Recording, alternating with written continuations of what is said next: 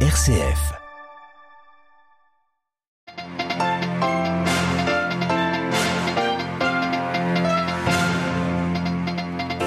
Chassés par les guerres, les persécutions ou les changements climatiques, 110 millions de personnes sont actuellement réfugiées ou déplacées dans le monde. Jamais le chiffre ne fut aussi élevé. Toujours pas de président au Liban. Les députés se sont réunis ce matin, mais aucun des deux candidats chrétiens maronites n'obtient les voix nécessaires. Opération communication de Vladimir Poutine. Il évoque pour la première fois des carences dans l'armée russe. Nous retrouverons notre correspondant à Moscou. Et enfin, Ankara demande encore plus d'efforts à Stockholm avant d'approuver son adhésion à l'OTAN. Recep Tayyip Erdogan réclame l'extradition de responsables kurdes. Radio Vatican, le journal, Marine Henriot. Bonjour, ils ont été emportés par les eaux à l'aube. 59 candidats à l'exil noyés ce matin au large du Péloponnèse dans le naufrage d'une embarcation de près de 100 personnes. Un drame qui illustre le chiffre partagé ce matin par les Nations Unies. Jamais le monde n'avait compté autant de réfugiés et de déplacés. Ils sont actuellement 110 millions, soit près de deux fois la population de l'Angleterre, à avoir dû quitter leur foyer devant les violences ou les persécutions. Et pour ce nombre est un réquisitoire contre l'état du monde, Myriam Sandouno. Euh, oui, Marine, c'est là où nous en sommes aujourd'hui, constate le HCR. Jamais le nombre total de réfugiés fuyant leur pays ou de personnes déplacées à l'intérieur de leur pays n'avait atteint un tel niveau. Ces personnes ont fui les conflits, la persécution, la discrimination et la violence. Autre motif, l'impact du changement, du changement pardon, climatique. Les trois quarts des réfugiés fuient dans des pays à revenus faibles ou moyens. Et les pays qui les accueillent le plus, euh, qui accueillent le plus de réfugiés sont la Turquie, l'Iran, la Colombie, l'Allemagne ou encore le Pakistan. Les combats au Soudan ont aggravé une situation déjà rendue extraordinaire en 2022 euh, par l'invasion de l'Ukraine par la Russie ou la crise humanitaire en Afghanistan. L'année dernière, 108,4 millions de personnes ont été enregistrées comme déplacées ou réfugiées. Le HCR appelle donc à s'occuper des flux de migrants euh, cherchant à venir en Europe invitant toutefois l'Europe, le Royaume-Uni ou les États-Unis à laisser la porte ouverte aux demandeurs d'asile qui ne devraient pas être mis en prison, a estimé le Haut Commissariat des Nations Unies pour les réfugiés. Merci Myriam, Myriam Sandouno. Et un autre chiffre qui illustre le drame des migrations forcées, publié hier par l'OIM, l'Organisation internationale des migrations. 3800 personnes sont mortes sur les routes migratoires terrestres l'année dernière en Afrique du Nord et au Moyen-Orient. Le bilan le plus lourd est au Yémen. Près de 800 Éthiopiens ont trouvé la mort en tentant de rejoindre l'Arabie saoudite. C'est un nouvel échec au Liban dans la tentative d'élire un président. La chaise est vide depuis le 1er novembre. Le Parlement libanais s'est réuni ce mercredi matin dans son siège dans le centre-ville de Beyrouth. Et une nouvelle fois, il n'est pas parvenu à se mettre d'accord. Paul Ralifet. Pas de fumée blanche ce mercredi au Parlement libanais. Le Hezbollah et ses alliés ont provoqué un défaut de quorum au second tour de l'élection. Au premier tour, le quorum a pu être atteint grâce à la présence des 128 députés. Jihad Azrour, ex-ministre des Finances et haut cadre du Fonds monétaire international, soutenu par les partis chrétiens, a obtenu 59 voix. Ce score est cependant loin des 86 votes nécessaires pour passer dès le premier tour. Son rival, le leader maronite du Nord Liban, Slayman Frangiye, appuyé par le Hezbollah et ses alliés, a obtenu 51 voix. Pour le courant patriotique libre qui s'est rangé lors de cette échéance du côté des adversaires du Hezbollah, l'objectif est atteint. Le parti chrétien fondé par Michel Aoun espère ainsi pousser le Hezbollah à abandonner la candidature de Sleiman Frangiye pour trouver un compromis autour d'une autre personnalité. La séance de ce mercredi, au résultat connu d'avance, s'est déroulée dans un climat de polarisation extrême. Son issue pourrait aggraver les divisions entre les acteurs politiques et par conséquent prolonger la vacance à la présidence de la République qui dure maintenant depuis plus de sept mois comme elle pourrait au contraire initier un dialogue interlibanais. On en saura plus dans les prochains jours sur les intentions des différents protagonistes. Paul Khalife, Beyrouth, RFI pour Radio Vatican.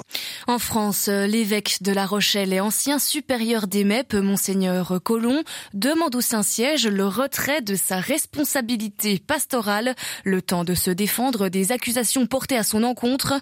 Hier soir, la presse française a publié un témoignage d'agression sexuelle et plus globalement des accusations contre la politique de gestion des abus sexuels par les MEP, les missions étrangères de Paris.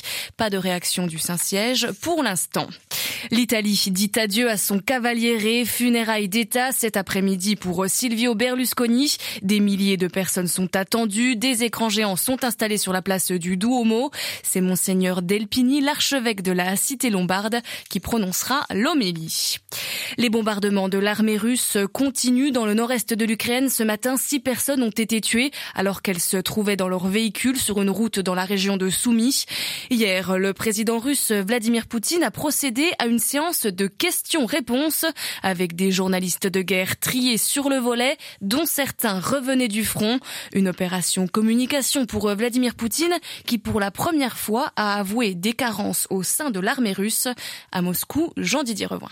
C'est un Vladimir Poutine qui a répondu en toute décontraction aux questions de ce groupe de journalistes spécialisés. Il a une nouvelle fois expliqué que la Russie n'avait pas eu d'autre choix que de se lancer dans cette opération et il a dénoncé les velléités impérialistes des États-Unis qui ne respectent pas leurs alliés lorsque la défense de leurs intérêts l'exige. Il en a aussi profité pour expliquer que 306 000 hommes ont été déployés sur le terrain et que les pertes de Kiev sont colossales, 10 Ukrainiens pour un Russe estime-t-il. Mais il a aussi reconnu que ces hommes manquaient de munitions de précision, de drones et d'autres équipements, tout en soulignant que tout était fait pour augmenter la production. Un message qui vise à assurer tous les Russes de la mobilisation des autorités concernant le sort des soldats. L'occasion peut être aussi d'étouffer les querelles qui opposent le patron de Wagner, Evgeny Prigogine, et le chef tchétchène Ramzan Kadyrov au ministre de la Défense, Sergei Shoigu, ainsi qu'au chef de l'état-major, Valery Gerasimov. À l'heure où le conflit rentre dans une nouvelle phase avec la contre-offensive ukrainienne, Vladimir Poutine a sans doute estimé qu'il lui revenait de lever toutes les interrogations que suscite en Russie aussi ce qu'il faut appeler l'opération spéciale. Jean-Didier Revoin, Moscou pour Radio Vatican. Des hauts responsables turcs, suédois, finlandais et de l'OTAN se rencontrent en ce moment même à Ankara, en Turquie, pour tenter de faire avancer l'adhésion de la Suède à l'Alliance Atlantique. La Turquie bloque depuis 13 mois cette adhésion, estimant que Stockholm fait preuve de mansuétude à l'égard d'individus et de groupes considérés par Ankara comme terroristes. Le gouvernement suédois lundi a annoncé l'extradition vers la Turquie d'un partisan du PKK, le Parti des travailleurs du Kurdistan, mais la Turquie en attend plus. À Istanbul, à Nodlower. Ankara considère les derniers efforts de la Suède comme des gestes positifs. Positifs mais pas suffisants pour approuver son adhésion à l'OTAN, d'autant que les officiels turcs assurent qu'ils ne sont ni pressés, ni sous pression pour changer d'avis avant le sommet de l'Alliance à Vilnius les 11 et 12 juillet. Recep Tayyip Erdogan, seul décideur en Turquie, veut plus. Il réclame à la Suède l'extradition de dizaines de ressortissants turcs, tout au moins de certains noms symboliques associés au Parti des travailleurs du Kurdistan, le PKK, et a fait tout la Le prédicateur accusé d'avoir commandité le coup d'État manqué de juillet 2016. Cette demande est soutenue non seulement par les électeurs du président, mais aussi par bon nombre de partis d'opposition qui considèrent le PKK et Fethullah Gulen comme les principaux ennemis de la Turquie. La plupart des observateurs estiment toutefois que ce n'est pas avec la Suède que Recep Tayyip Erdogan négocie vraiment, mais avec les États-Unis. La Turquie veut acquérir une quarantaine d'avions de combat F-16. Le président américain Joe Biden a fait savoir à Recep Tayyip Erdogan que la livraison de ces avions était suspendu à sa décision concernant Stockholm. À Istanbul, un endroit pour Radio Vatican. Au Pérou, les bateaux euh, retenus par euh, les indigènes sur le fleuve Amazon depuis une dizaine de jours ont été rendus. Sur euh, l'une des barges, 40 000 barils de pétrole et 14 membres d'équipage étaient retenus. Les responsables indigènes ont procédé à cette prise d'otage pour dénoncer la politique de la plus grande compagnie de pétrole au Pérou, une compagnie canadienne à qui les différentes communautés autochtones demandent plus de participation financière pour faire avancer les projets sociaux en Amazonie.